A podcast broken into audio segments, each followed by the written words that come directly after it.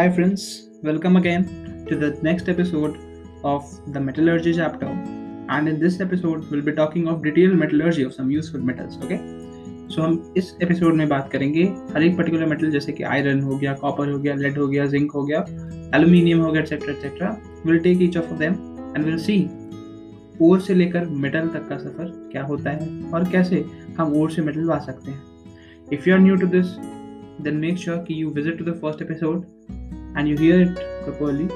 Because first episode is all about fundamentals, all about various methods individually, जो कि हम आज यूज़ करेंगे हर एक मेटल के डिटेल मेटलर्जी को पढ़ने के लिए. And make sure you download the notes and definitely very importantly metal and source उनके नाम याद होने चाहिए as I already mention in last episode as well अगर अभी तक डाउनलोड नहीं किया है नोट्स मेटल एंड सोर्स का और उसे याद नहीं किया है then make sure you do it. The link will be provided in this episode description as well. और आज जो भी डिस्कस होने वाला है उसका भी लिंक डिस्क्रिप्शन में है तो please please please do download the notes because it is very important बस सुनने से कुछ नहीं होगा वो आपको देखना भी होगा नोट्स तभी समझ में आएगा and it will be very great if you will write it also because then retention will be much more better so please make sure you download the notes and if possible do write the same thing in your copy with your hand and listen to what I'm explaining. Okay, good. So let's go. Let's start with detailed metallurgy of some useful metals. We start with very precious metals, right? सोना और चांदी gold and silver ऐसे precious तो खैर कहीं है तो इनके मेटलर्जी को चलो पढ़ लेते हैं किसे खैर बनाए कैसे जाता है और से कब मौका मिला तो आप ही बनाना और you know the next things so या metallurgy of silver and gold basically the process which is implied here is MacArthur cyanide process इस प्रोसेस का यूज़ करते हैं? बड़ा सिंपल सा और छोटा सा प्रोसेस हमारे सिलेबस के अकॉर्डिंग है। वो क्या है कि और हम लेते हैं ए जी या ए यानी गोल्ड और सिल्वर जिसका भी हो, और उसका लीचिंग करते हैं सोडियम साइनाइड के साथ। सोडियम साइनाइड और साथ में ऑक्सीजन डाल रहे होते हैं। सोडियम साइनाइड क्या करता है? किसी भी मेटल एम को M C N two minus नाम के कॉम्प्लेक्स बना देता है। और फिर जिंक डस्ट डालते हैं। जिंक डस्ट क्या करता है रिडक्शन कर रहा होता है और साथ में हाइड्रोमेटलर्जी करते हैं, यानी एक्वस केमिस्ट्री में मेटलर्जी करते हैं। हाइड्रोमेटलर्जी तो जिंक साइनाइड का कॉम्प्लेक्स मिलता है और इम्प्योर मेटल मिल जाता है। अब वो impure metal can be silver it can even be gold अब उस गोल्ड या सिल्वर का क्या करते हैं? In case of silver impure silver का इलेक्ट्रोलाइसिस किया जाता है where AgCl hold two minus is taken as electrolyte okay तो जब इम्प्योर सिल्वर का इलेक्ट्रोलाइसिस करते हैं in presence of AgCl whole two minus as an electrolyte तो हमें प्योर सिल्वर मिल जाता है। और गोल्ड के केस में पार्टिंग प्रोसेस होता है, जहाँ पर क्लोरीन और नाइट्रिक एसिड की मदद से प्योर गोल्ड मिलता है। ऑल्दो ये पार्टिंग प्रोसेस हमारे सिलेबस में नहीं है so will be not discussing it in more detail okay तो ये हो गया अपना सिल्वर और गोल्ड का मेटलर्जी बड़ा सिंपल सा था। पहले तो सोडियम साइनाइड और ऑक्सीजन के साथ लीचिंग करो। तो मेटल साइनाइड बन गया। अब मेटल साइनाइड को जिंक डस्ट के साथ रिड्यूस कर दो और फिर हाइड्रोमेटलर्जी कर दो। तो जिंक साइनाइड का कॉम्प्लेक्स मिल गया और इम्प्योर मेटल मिल गया। अब इम्प्योर मेटल दो हो सकता है सिल्वर और गोल्ड अगर silver as an impure metal मिला है तो उसका इलेक्ट्रोलाइसिस करो with AgCN whole two minus as a catalyst तो प्योर सिल्वर मिल गया। और अगर गोल्ड है तो parting process is done with chlorine and nitric acid to get pure gold simple the second metal जिसका मेटलर्जी हम पढ़ने जा रहे हैं वो है mercury H G When I talk of mercury, the main ore of mercury is HGS, cinnabar जिसको हम बोलते हैं। ओर लेते हैं और उसका फ्लोथ फ्लोटेशन से ये क्या है? सल्फाइड ओर है। और ये हम ऑलरेडी डिस्कस कर चुके हैं लास्ट क्लास में लास्ट एपिसोड में कि froth flotation process is mainly implied for sulphide ore तो एच को पहले तो कॉन्सेंट्रेशन करेंगे with help of sulphide ore तो कॉन्सेंट्रेटेड ओर मिल जाएगा। अब उस कॉन्सेंट्रेटेड ओर का को हम लोग को क्या करना रहता था? हमें रोस्टिंग करना है, ठीक है? तो रोस्टिंग करेंगे तो क्या होगा? जो मर्क्यूरी सल्फाइड है, वो ऑक्सीजन के साथ हीट अप होगा तो ऑक्साइड बनाएँगे। बेसिक औचित्य क्या होता था? What was the motive behind doing all these things ताकि ऑक्साइड में कन्वर्जन हो सके और फिर जैसे ही ऑक्साइड में कन्वर्जन हो जाएगा गिवन मेटल का, उसको रिड्यूस करके इम्प्योर मेटल पाना is will be comparatively more easy इसलिए तो हम लोग रोस्टिंग या कैल्कुलेशन करते थे। तो कॉन्सेंट्रेट टूर का रोस्टिंग करेंगे with oxygen and calcium carbonate right and then what will do is self reduction तो पहले तो HGS ऑक्सीजन के साथ हीटअप होगा तो HGO बनाएगा और साथ में सल्फ़र डाइऑक्साइड निकालेगा। फिर बचा कुछ एच जो है, वो HGO के साथ रिएक्ट करेगा हीटअप होगा और मर्क्यूरी लिक्विड मिल जाएगा। और साथ में सल्फ़र डाइऑक्साइड मिलेगा this is your self reduction वहीं पर कैल्शियम कार्बोनेट हीटअप का होगा तो कैल्शियम ऑक्साइड और कार्बन डाइऑक्साइड देगा। और कैल्शियम ऑक्साइड सिलिका तो ऑब्वियसली मिट्टी विट्टी रहता ही है और में। तो C A O plus S I O two but गई C S I O three which is your slag तो बेसिकली रोस्टिंग ऑक्सीजन के साथ सेल्फ प्रोडक्शन के बाद क्या मिला लिक्विड मर्क्यूरी मिला और साथ में calcium silicate C S I O मिला जो कि स्लैग है स्लैग को आराम से रिमूव किया जा सकता है and then H is refined by distillation we get at the end is pure mercury distillation का example में have already told you remember it in the last class okay so it is again simple then come metallurgy of copper metallurgy of copper uh, comparatively it is on an important side and that to on for sulfide ore. जो copper का metallurgy sulphide ore के through होता है ना, वो ज़्यादा important है। खैर इंपॉर्टेंट तो पूरा ही है, लेकिन मेटलर्जी ऑफ़ कॉपर स्टिल ज़्यादा इंपॉर्टेंट है, और उसमें भी जो सबसे इंपॉर्टेंट है फ्रॉम सल्फाइड और हम लोग कैसे कॉपर एक्सट्रैक्ट करते हैं। तो पहले तो ये जान लो कि दो तरह का ओर है कॉपर के साथ केस में। एक तो लो ग्रेड ओर है लो ग्रेड जैसे कि C U two O cuprite या फिर मेलिकाइट और एजुराइट या फिर sulphide ore C U two S copper glance जिसको बोलते हैं चालकोसाइड बोलते हो, और C U F E S two यानी चालको पायराइट और कॉपर पायराइट तो ये दोनों सल्फाइडोर्स जो हैं, ये इंपॉर्टेंट आते हैं। इंपॉर्टेंट क्यों? क्योंकि इससे मेजर कॉपर एक्सट्रैक्ट हो रहा होता है पूरी दुनिया में। और लो ग्रेड कॉपर और कौन कौन से होते हैं? क्यूपराइट एजिराइट और मेलेकाइट तो बेसिक मेटलर्जी क्या है? और लो ग्रेड कॉपर और कि, वो जो भी सी है, या फिर C U C three dot C O H whole two है, या फिर एज्यूराइट है। इन ओर्स को लेते हैं और इसका लीचिंग करते हैं सल्फ्यूरिक एसिड में ऑक्सीजन के साथ। तो क्या मिलता है? कॉपर सल्फेट एक्वस मिलता है और साथ में इम्प्योरिटी मिलता है। इम्प्योरिटी को हटाने के लिए फ़िल्टर आउट कर लेते हैं कॉपर सल्फेट एक्वस मिल जाता है। अब जब हमें एक्वस कॉपर सल्फेट मिल गया तो अब दो चीज़ है। या तो अपन स्क्रैप आयरन का यूज़ कर सकते हैं। स्क्रैप आयरन का यूज़ करेंगे तो बेसिकली काइंड ऑफ़ हीट करेंगे और चूँकि हीट इन्वॉल्व है then it will be pyrometallurgy तो through pyrometallurgy that is through scrap iron what I can get is impure copper या फिर इलेक्ट्रोमेटलर्जी भी किया जाता है कॉपर के केस में टू गेट इम्प्योर कॉपर उसके बाद once I get impure copper उसके इलेक्ट्रो रिफाइनिंग कर देंगे तो प्योर कॉपर मिल जाएगा. अब ये जो लो ग्रेड कॉपर और होता है, इससे जो मेरे को मिलता है कॉपर उसका प्योरिटी अराउंड 99.5 परसेंटेज से अधिक होता है. ठीक है?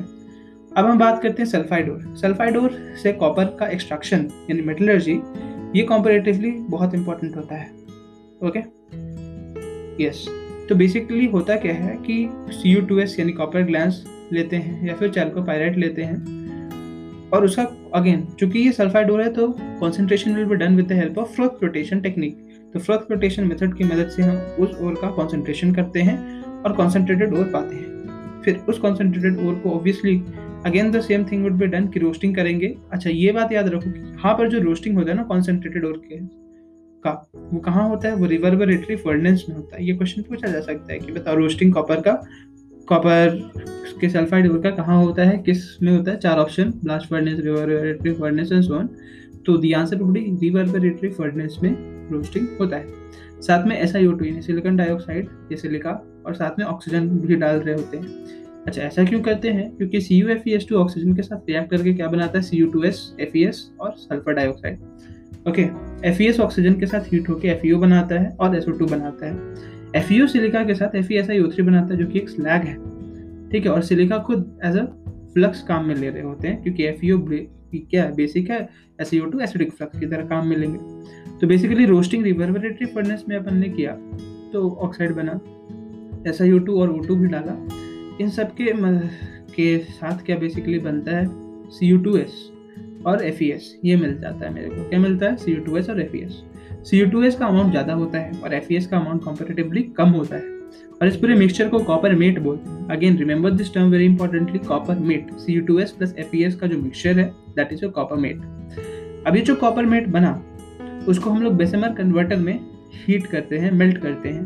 बेसेमर कन्वर्टर जो है, वो एक तरह का आप समझ सकते हो कि फर्नेस होता है। ठीक है? जिसमें हम लोग कॉपर मेट को बर्न कर रहे होते हैं मेल्ट करते हैं और साथ में ऑक्सीजन ब्लास्ट डाल रहे होते हैं नीचे से नीचे मतलब ऐसा बना रहता है जगह जहाँ से आप ऑक्सीजन अंदर डाल सकते हो, जहाँ पर मेल्ट हो रहा है वैसे मैं कन्वर्टर के अंदर ये कॉपर मेल्ट और साथ में सिलिका डालते हैं, ठीक है?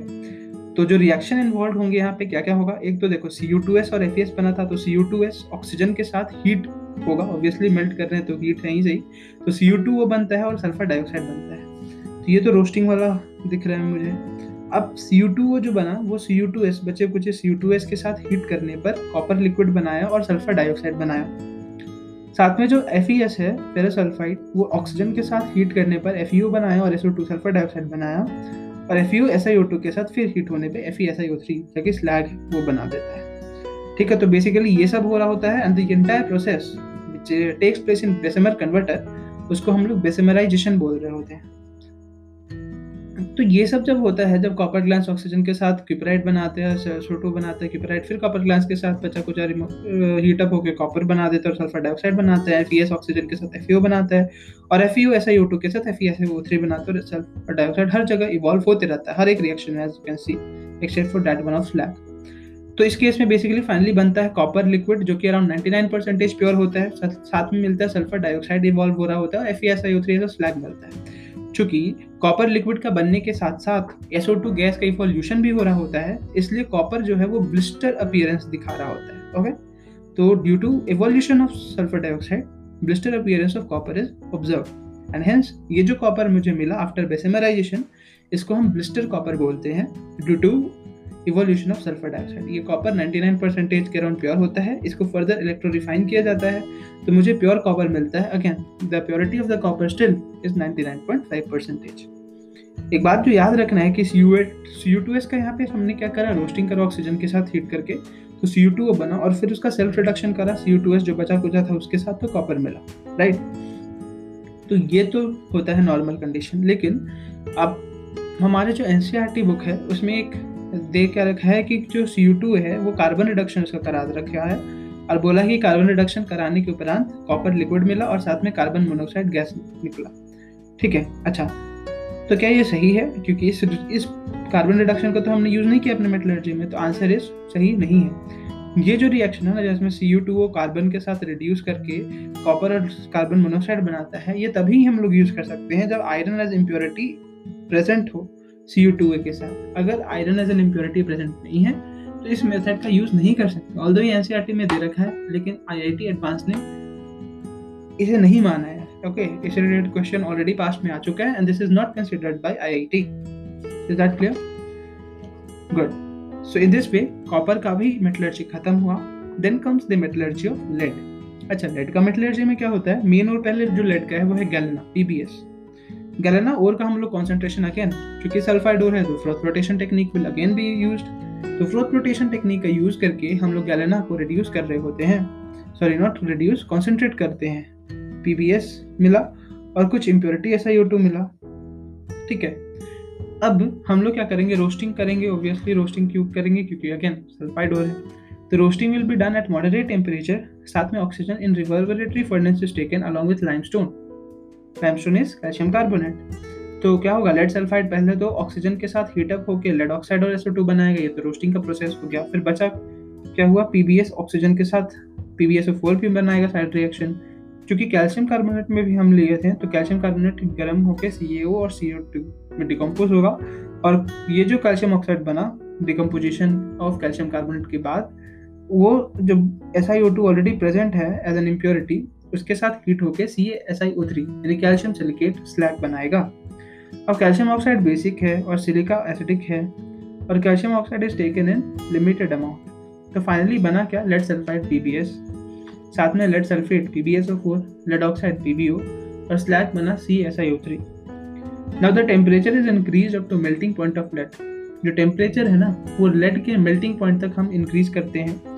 और ऑक्सीजन सप्लाई जो है that oxygen supply is cut off okay so temperature is increase up to melting point of lead and oxygen supply is cut off तो लेड ऑक्साइड लेड सल्फाइड के साथ हीट होके लेड लिक्विड बनाता है और sulphur dioxide बनाता है। और P B S P B S O four के साथ सेल्फ रिडक्शन हो बेसिकली ये प्रोसेस है। ओके okay, तो P B S P B S O four के साथ हीटअप होके पी बी लिक्विड बना देता है और साथ में एस ओ टू बनाता है। इज़ दैट क्लियर हाँ और साथ में कैल्शियम ऑक्साइड जो बेसिक है ना, उसको हम लोग लिमिटेड अमाउंट में भी लेते हैं। तो फाइनली मिला क्या? लेड लिक्विड मिला और साथ में C S I O three ऐसा स्लैग मिल गया। अब हम लोग जो ये स्लैग और ये लिक्विड लेड मिला, इसको हम लोग रिफाइनिंग करते हैं with the process of electrolysis जहाँ पर इलेक्ट्रोलाइसिस के दौरान हम लोग इलेक्ट्रोलाइट के तौर पर क्या लेते हैं? P B S I F six और H two S I F six as an electrolyte are taken the process is known as Betts electrolyte process याद रखो लेड लिक्विड और कैल्शियम सिलिकेट मिलने के बाद इन मेटलर्जी ऑफ़ लेड उसका further electro refining किया जाता है with process known as Betts electrolytic process और इलेक्ट्रोलाइट जो यूज़ में ले रहे होते हैं वो होता है P B S I F six and H two S I F six तो प्योर लेड मिल जाता है। इज़ दैट क्लियर एक बात यहाँ पर याद रखो कि लेड ऑक्साइड जो है P B O it cannot be reduce to lead by carbon reduction P B O से पी बी हम कार्बन रिडक्शन से नहीं पा सकते हैं। ठीक है? हाँ ये बेसिकली इतना इकोनॉमिकल नहीं है। अगर lead is obtain by self reduction contain impurity of silver कितना बार ऐसा पाया गया है कि जब सेल्फ रिडक्शन कर रहे होते हैं ना लेड का तो साथ में सिल्वर एज एन इम्प्योरिटी मिल जाता है।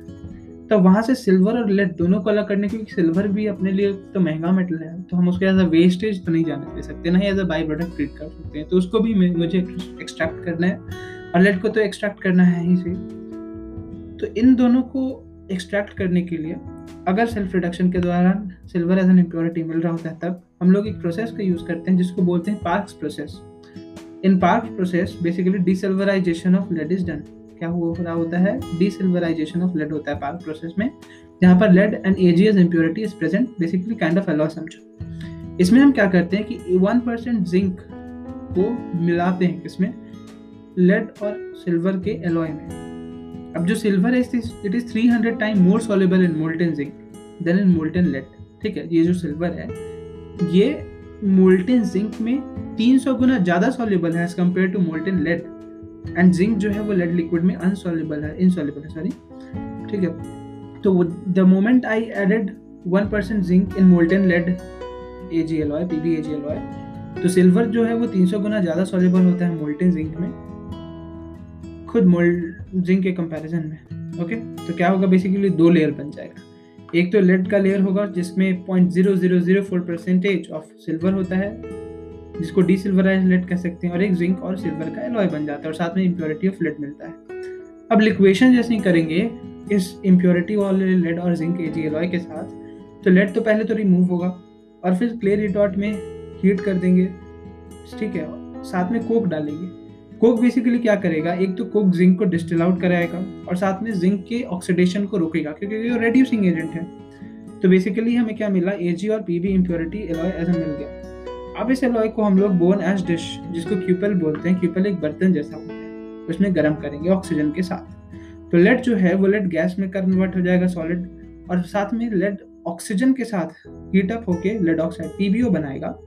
पीबीओ जो होता है, वो वॉलेटाइल होता है। इस पूरे प्रोसेस को, जहाँ पर एजी और पीबी इम्प्योरिटी वाले एलॉय को हम लोग बोनस डिश में, यानी क्यूपल में गर्म कर रहे हैं ऑक्सीजन के प्रेजेंस में, इस पूरे प्रोसेस को क्यूपलेशन बोलते हैं। क्या बोलते हैं इस पूरे प्रोसेस को? क्यूपलेशन यहाँ पर प्योर सिल्वर मिला और साथ में traces of lead are adsorb in cupel cupel ऐसा बर्तन होता है जिसमें कि एड्जॉर्प्शन हो जाता है लेड का। अच्छा अब दो लेयर बना था। एक तो जिंक और सिल्वर का एलॉय जिसमें पी बी वो प्रेजेंट एज इम्प्योरिटी लेकिन एक बना था लेड का लेयर जिसके साथ point zero zero zero four percentage of silver भी था। डिसल्वराइज लेड का बेट इलेक्ट्रोलाइटिक प्रोसेस कर देते हैं, जहाँ पर क्या कर लेते हैं P B S I F six और S two S I F six electrolyte लेंगे तो प्योर लेड भी मिल जाएगा। I hope this is clear now we talk of the next metal which is tin tin की metallurgy की भी चलो बात कर ही ले। टिन का मेन और जो होता है, वो है कैसेटेराइट ओर या फिर टिन स्टोन ऐसे नोटो फॉर्मूला इसका कॉन्सेंट्रेशन ग्रेविटी सेपरेशन के थ्रू करते हैं। क्यों करते हैं ग्रेविटी सेपरेशन के थ्रू ये भी ग्रेविटी सेपरेशन के टाइम हमने पढ़ रखा है कि इसमें क्या होता है? वोल्फ्रामाइट का इम्प्योरिटी होता है। F E W O four that M N W O four ये होता है वोल्फ्रामाइट चूँकि वोल्फ्रामाइट में क्या है हमारे पास? मैग्नेटिक सब्सटेंसेस है तो मैग्नेट इलेक्ट्रोमैग्नेटिक सेपरेशन से इस वोल्फ्रामाइट ओर को हटाया जा सकता है और कॉन्सेंट्रेट किया जा सकता है ओर को। इसलिए हम लोग क्या यूज़ कर रहे होते हैं? ग्रेविटी सेपरेशन का यूज़ करते हैं। जहाँ पर वोल्फ्रामाइट ओर को इलेक्ट्रोमैग्नेटिक सेपरेशन से हटाते हैं। फिर कॉन्सेंट्रेटेड ओर वंस मिल गया मेरे को, उसके बाद हम क्या करेंगे कि रोस्टिंग करेंगे रिवर्बरेटरी फर्नेस में। रोस्टिंग करेंगे तो सल्फ़र एसओ टू में और F E S F E S O four में कन्वर्शन कर लेगा और एक्सट्रैक्शन कर देंगे पानी के साथ तो F E S O four मिलता है। हट जाता है बेसिकली तो बेसिकली मिला, क्या lastly S N O two जो कि sixty two seventy percent pure हो गया। अब ये जो एस मिला ना, ये ब्लैक कलर का अपीयर हो रहा होता है, और इसीलिए हम इसे ब्लैक टिन भी बोलते हैं। ये एस का एंथ्रासाइड कोल में कार्बन रिडक्शन करते हैं along with calcium carbonate as flux okay तो बेसिक रिएक्शन क्या होगा? SnO2 कार्बन के साथ, क्योंकि एंथ्रासाइड कोयल इज़ कोयला इज़ नथिंग बट कार्बन तो SnO2 कार्बन के साथ हीटअप होके टिन लिक्विड बनाता है और कार्बन मोनोऑक्साइड बनाता है। साथ में कैल्शियम कार्बोनेट हीट करेंगे तो कैल्शियम ऑक्साइड और कार्बन डाइऑक्साइड बनेगा। और calcium oxide silica which is acting as a gangue और ये गैंग कैसा है? एसिडिक है। तो ऑब्वियसली बेसिक फ्लक्स चाहिए होगा, इसलिए कैल्शियम कार्बोनेट लिया अपन ने। तो ये क्या बनाया? हीट करने पर C S I O three तो कैल्शियम कार्बोनेट इतना मतलब मेटलर्जी जो होता है ना असली का फैक्ट्री में, उसमें इतना हीट रहता है कि कुछ भी डिकम्पोज होना इज़ प्रेटी फेवरेबल तो कैल्शियम कार्बोनेट ऐसा फ्लक्स तो लिया, लेकिन बेसिकली कैल्शियम कार्बोनेट डायरेक्ट खुद फ्लक्स नहीं ऐड करता है, बल्कि हीटअप होके कैल्शियम ऑक्साइड और कार्बन डाइऑक्साइड में टूट जाता है। और फिर जो कैल्शियम ऑक्साइड है that acts as a flux basic flux with for S I two और उसको सी एस आई थ्री में कन्वर्ट कर देता है। अब बेसिकली मिला क्या मेरे को? मुझे मिला टिल लिक्विड और C S I three as slab slag को तो आराम से स्कीमिंग की मदद से रिमूव कर सकते हैं। तो जो बेसिकली टिल लिक्विड मिला, उसको रिफाइन करेंगे फ़र्स्ट ऑफ़ ऑल हमने अगेन पोलिंग प्रोसेस के बारे में रिफाइनिंग में पढ़ चुका है, जहाँ पर कैसे ट्री बार्क्स और ये सब पोल्स को लेकर हम लोग रिफाइनिंग करते हैं, फिर हम लिक्वेशन कर देंगे और एट लास्ट इलेक्ट्रोलाइटिक रिफाइनिंग करा जाएगा। इलेक्ट्रोलाइटिक रिफाइनिंग के दौरान S N S O four S two S O four S two S I F six repeat S N S O four sulphuric acid S two S O four S two S I F six as an electrolyte ले रहे होते हैं ताकि pure tin as a product मिल जाए। Is that clear I hope the next is metallurgy of zinc चलो metallurgy of zinc भी देखते हैं। मेन ओर तो पहले ध्यान में रखो कि क्या है। जिंक का जो मेन ओर होता है वो है जिंक ब्लेंड जेड ठीक है?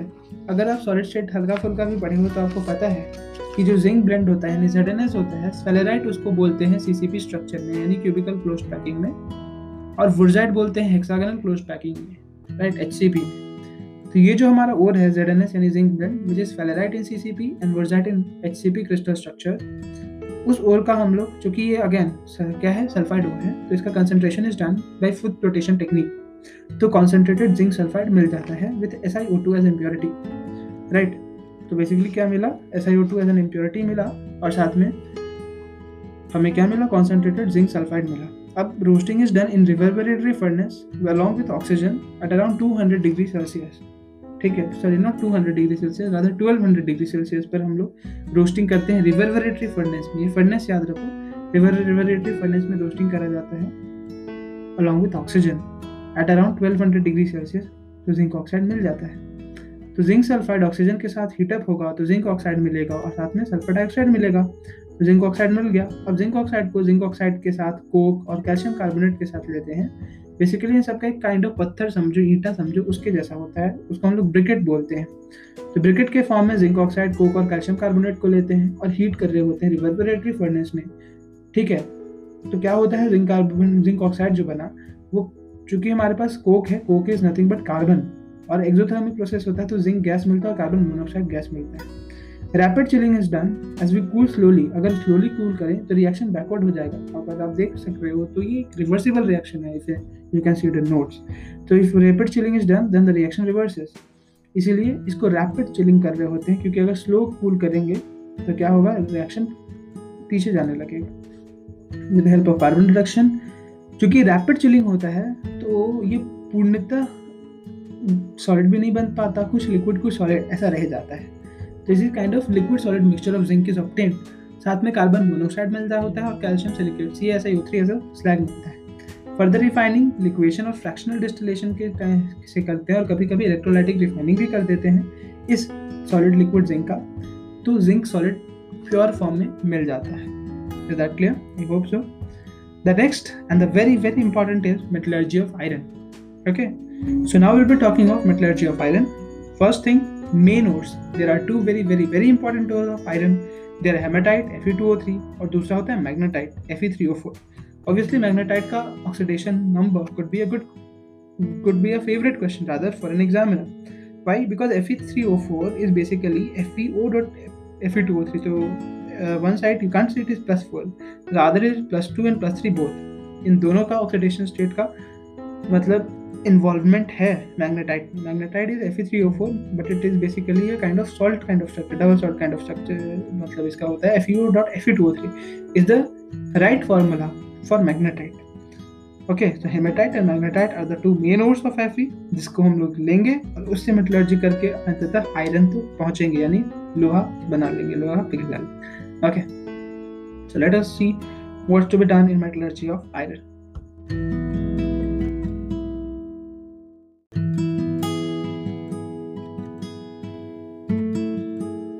so hematite ore या मैग्नेटाइट ओर को हम लेते हैं। ऑब्वियसली मुझे दिख रहा है ये ऑक्साइड है।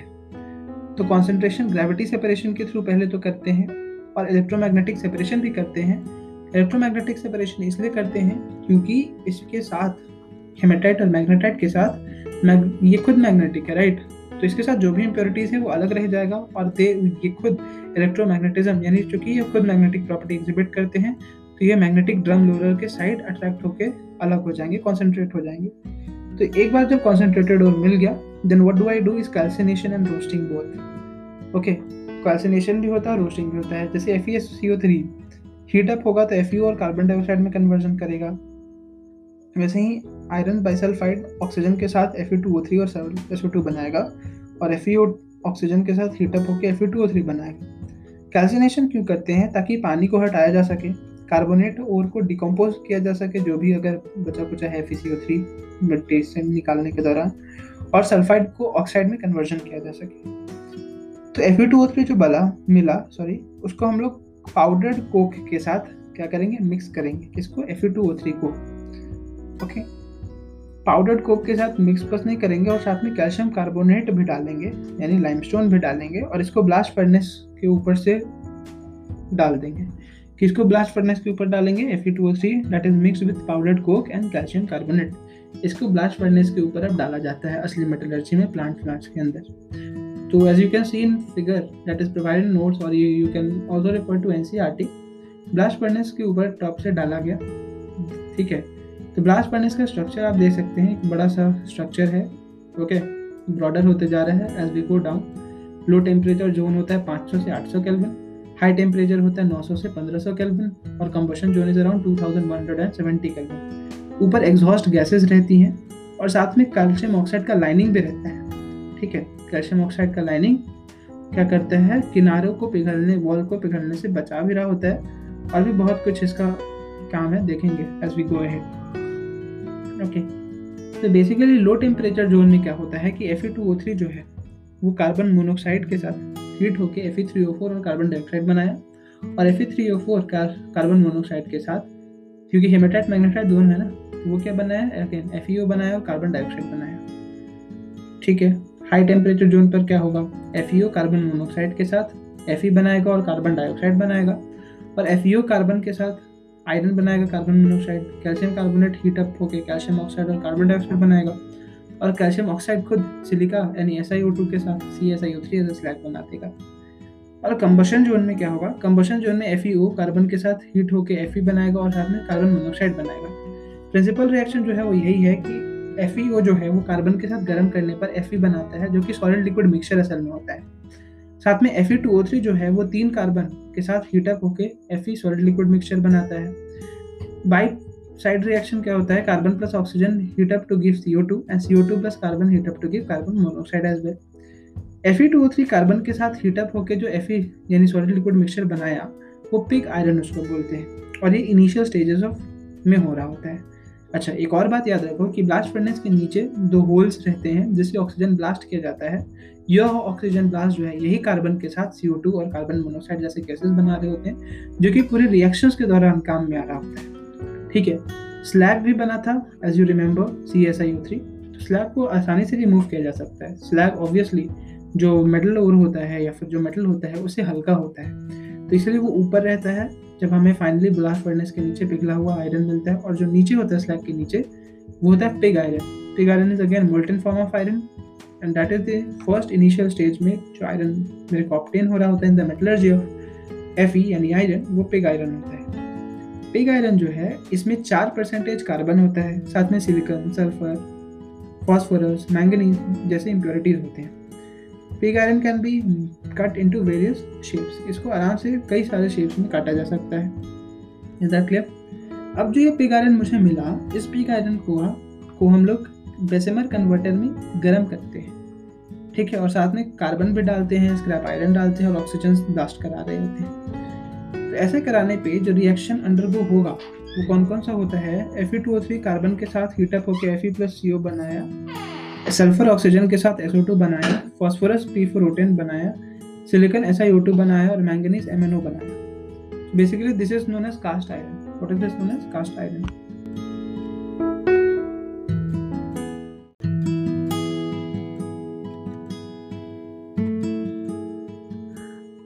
Now once cast iron is obtained, remember iron में जहाँ कार्बन परसेंटेज वो परसेंटेज था और impurity silicon sulphur phosphorus etcetera हुआ करते थे कास्ट आयरन में carbon percentage three percent of carbon होता है और साथ में कुछ अदर इम्प्योरिटीज होती हैं। Pig iron was comparatively soft क्योंकि that was that could be cut into various shapes right however cast iron hard होता है लेकिन ब्रिटल होता है। इसका यूज़ करते हम लोग बहुत से हैवी मटेरियल्स को बनाने में हैवी मशीन्स को बनाने में कास्ट आयरन इज़ यूज़ फिर जो कास्ट आयरन मिल गया, उसको लेते हैं और उसको रिवर्बरेटरी फर्नेस में अब गर्म करते हैं। अब बेसिकली ब्लास्ट फर्नेस से केस निकल चुका है रिवर्बरेटरी फर्नेस में हम आ गए हैं कास्ट आयरन के साथ। तो रिवर्बरेटरी फर्नेस में मेल्ट करते हैं कास्ट आयरन को along with addition of hematite ore तो क्या होता है? साथ में स्लैक्स जो है वो स्किमिंग से रिमूव किया जाता है। तो जो रिएक्शन बेसिकली होता है, वो होता है कि एफ़ टू थ्री तो कार्बन के साथ रिएक्ट करके आयरन और कार्बन मोनोक्साइड बनाया kind of carbon reduction silica calcium oxide जो कि आपको याद है कि ब्लास्ट फर्नेस के लाइनिंग में भी कैल्शियम ऑक्साइड था। So that acts as a basic flux C S I O three which is your slag वैसे ही phosphorus pentoxide P four O ten C A three P O four whole two ये भी बना दिया, ये भी एक slag है। और साथ में मैंगनीज ऑक्साइड सिलिका के साथ M N S I O three बनाया which is again your slag So these all slags are removed by skimming, और ultimately cast iron reverberatory furnace में मेल्ट होकर हेमेटाइड ओर के साथ रिएक्शन होकर ultimately what I get is wrought iron wrought iron में जो carbon का का परसेंटेज होता है, वो 0.2 परसेंट कार्बन से भी कम होता है, ठीक है? या it has less than 0.2 percentage of carbon and it is very very very malleable okay शायद मेरे नोट्स में 2 परसेंट कार्बन लिखा हुआ है so please correct it is point two percentage of carbon से भी कम होता है. Not two percent rather point two percent of carbon से भी कम होता है. बोरॉट आयरन में कार्बन का परसेंटेज तो जहाँ पर पिग आयरन में फोर परसेंट कार्बन कंटेंट था कास्ट आयरन में थ्री परसेंट था, वो रॉट आयरन में आते आते point two percentage of carbon से भी कम हो चुका है. Now wrought iron is considered to be purest form of commercial iron जिसको हम लोग चेन बोल्ट एक्सेट्रा बनाने में यूज़ कर सकते हैं. और एक बात याद रखना है कि कास्ट आयरन से रॉड आयरन बनने के प्रोसेस को puddling P U D D L I N G puddling बोलते हैं। Okay this is also important to keep in mind in this way iron का मेटलर्जी खत्म हुआ। Remember iron metallurgy is very important the next is metallurgy of aluminium aluminium का और दिया रहे alumina bauxite तो वहाँ से एल्यूमिनियम कैसे निकाला जाता है? कैसे हम लोग एल्यूमिनियम निकालते हैं? तो बेसिकली फ़र्स्ट थिंग तो उसका मेन और बॉक्साइड है L two not access to उसका हम लोग लीचिंग जैसे कि करते थे सोडियम हाइड्रोक्साइड के साथ टेम्परेचर प्रेशर इंक्रीज यानी येलो छोल फोर एक्वस मिलता था। डिपेंडिंग अपॉन और क्या है। फिर कॉन्सेंट्रेशन फिर कार्बन डाइऑक्साइड मिला देते थे तो एल ओ एच थ्राइस मिल जाता था। फिर कैल्सिनेशन करते थे तो L two O three pure alumina मिलता था। ये सारे प्रोसेस को हम लोग डीपली अंदर एपिसोड वन में डिस्कस कर चुके हैं। और फिर प्योर एलुमिना जो है, यानी L two O three in that I added Na3LF6 and calcium bifluoride if you remembered when we were talking of Hall Herold process. और साथ में इलेक्ट्रोलाइटिक रिडक्शन भी कर रहे होते थे। तो एलुमिना एलुमिनियम में कन्वर्ट होता था। स्टिल ये एलुमिनियम पूरी तरह से प्योर नहीं है। तो हुक्स प्रोसेस याद होगा। इलेक्ट्रोलाइटिक रिफाइनिंग करते थे, जहाँ पर aluminium trifluoride was taken as electrolyte तो एलुमिनियम प्योर एलुमिनियम में कन्वर्जन कर लेता था। ठीक है? This is a small metallurgy of aluminium leaching करेंगे सोडियम हाइड्रोक्साइड के साथ एन एल फोर मिलेगा। कार्बन डाइऑक्साइड मिलेंगे तो एल्यूमिनियम ट्राई हाइड्रोक्साइड मिलेगा। उसका व्हाइट प्रेसिपिटेट बेसिकली मिलेगा ए एल ओ एच का उसका कैल्सिनेशन कर देंगे तो L O two L two O three sorry मिलेगा विच इज़ प्योर एलुमिना उस प्योर एलुमिना में हम लोग N A three L F six मिलाएँगे और साथ में कैल्शियम बाइक्लोराइड मिलाएँगे और इलेक्ट्रोलाइटिक रिडक्शन करेंगे the process known as Hall Heroult process तो एलुमिनियम मिल जाएगा। ये एलुमिनियम स्टिल प्योर नहीं है तो हुस प्रोसेस के थ्रू जहाँ पर हम लोग इसका इलेक्ट्रोलाइटिक रिफाइनिंग कर रहे होंगे with aluminium trifluoride as an electrolyte to get pure aluminium magnesium की metallurgy which is the last metal जिसकी मेटलर्जी हम लोग पढ़ने वाले हैं। मेन और उसका बहुत सारा मैग्नीशियम का कार्नेलाइट हो गया।